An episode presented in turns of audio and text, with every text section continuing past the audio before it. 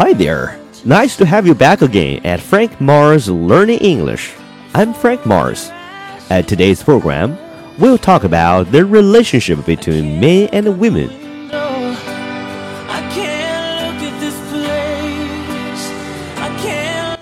Clash of the couples. You and your partner are what people call a complementary match. Your personalities are exactly the opposite. You are quiet and prefer a night in with books and movies.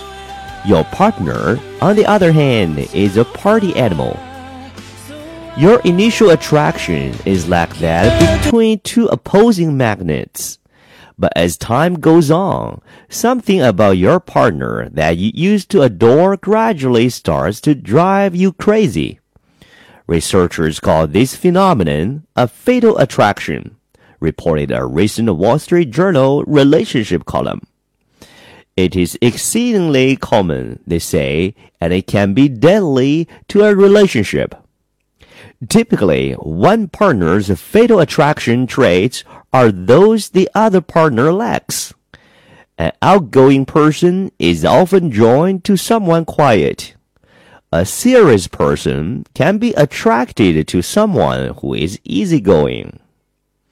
Opposite attract, said Paul Schrodt, a professor of communication studies at Texas Christian University, who teaches a class on the dark side of relationships. They just don't always stay together, he told the Wall Street Journal. Two faces. Every positive personality trait has a negative side, explained Schrodt. Someone who is dedicated to his work might be a workaholic. A person may be confident because she is arrogant. A strong and a calm person may not know how to express his feelings and emotions. A caring person may smother his or her partner by not giving them enough space. We are attracted to a person's positive qualities, and then we come to resent their negative aspects. The more we like a certain trait, the more we resent its dark side, according to Don Felmlee, a professor of sociology at Penn State University, who began studying fatal attraction two decades ago.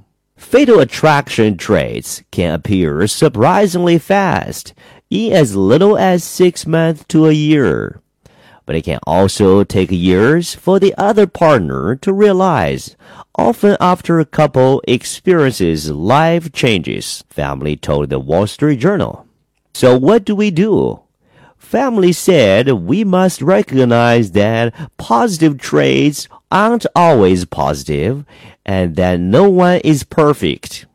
For example, if you love your boyfriend's sense of humor, know that he's bound to make some jokes at the wrong time. If he is a strong and silent type, be aware that he's not going to be able to show his emotions as much as you would like. Remind yourself of qualities that you were initially drawn to and still appreciate in your partner. Consider how your partner provides balance. Ask yourself, how would your life be different without your partner's influence? Two social scientists and a wellness entrepreneur decided a few years to try to understand what most couples are really like. They asked over 100,000 people around the world questions about their relationships. Then they analyzed the answers and wrote a book about what they found. The book is called The Normal Bar. It was published this spring.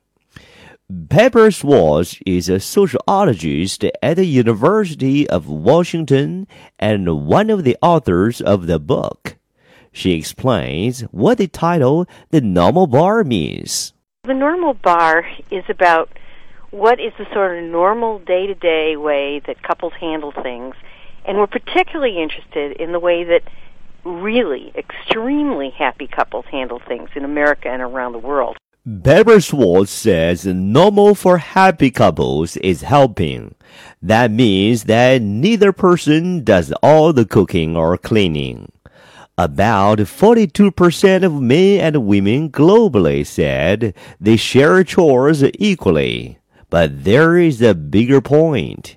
She says happy couples see their partner as a whole person, not just as the one who does all the housework or the one who earns all the money. For example, the, something like 89% of couples in America and in um, Spain and Canada, Philippines, China, you name it, um, they support their partner's growth.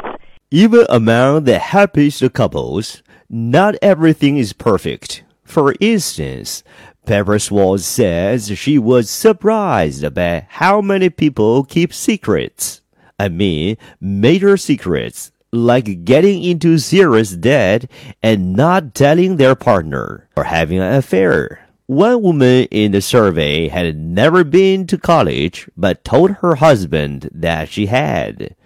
Uh, one man said he knew that his wife's dad was not her real father, but did not tell her. So I do wonder about that part. You know, I wonder what it is that um, we're afraid of telling our partners, and if that's always justified, or if we could communicate even better by telling those things that you know we worry about or embarrassed us or part of our past that maybe we haven't shared. Pepper Schwartz says many of the men she surveyed said they were starved for romance. They wanted their partners to make them feel special. And men said they felt more criticized than women did. A lot of what women do in the, they think they're just making him better, helping him out. You know, oh, he could dress better, he would look better, he could be neater, that would help him more. You know, if he spoke up. I mean, all that stuff, and they they perceive it as not help, but criticism. Keys to staying together. Dating can be tricky. There are many questions that are often uncomfortable for couples to talk about. Is it too soon to be intimate? When should we move in together? When is the right time to propose marriage?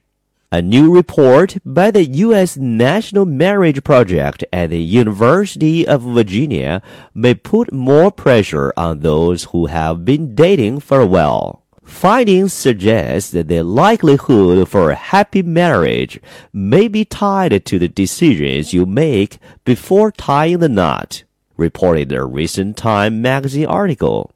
The study tracked more than 1,000 Americans ages 18 to 34 who were not married but in a relationship for five years.